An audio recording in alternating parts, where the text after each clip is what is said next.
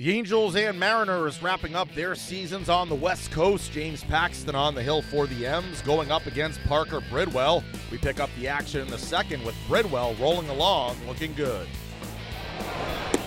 Down goes Alonso.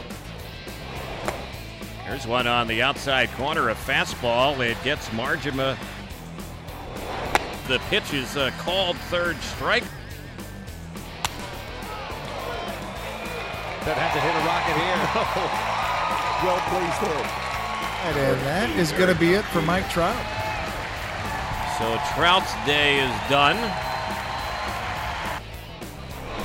Chased an off speed pitch. Pennington down swinging.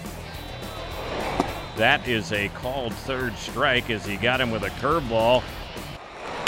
Back up the middle. Cano to his right. Can't get it. Cron comes in to score. And he'll drive one out toward left field. Gamel moving back on it at the track at the wall. That is gone.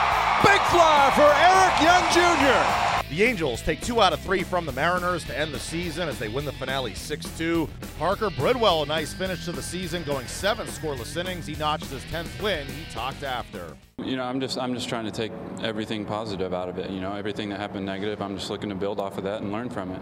Um, you know, I think this is going to be one of my most important off seasons yet. So. Um, I'm going to, you know, get home and, and work my butt off and hopefully get back into spring and continue where I left off.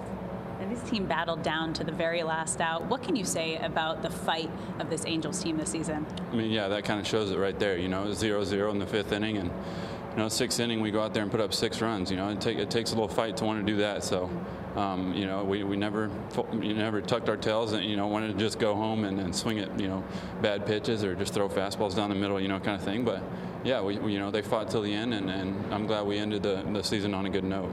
3 million fans this year came out to support you guys. A 15th year in a row that that's happened. Is there a message that you want to give the Angel fans back at home for coming out day in and day out and showing you guys that support?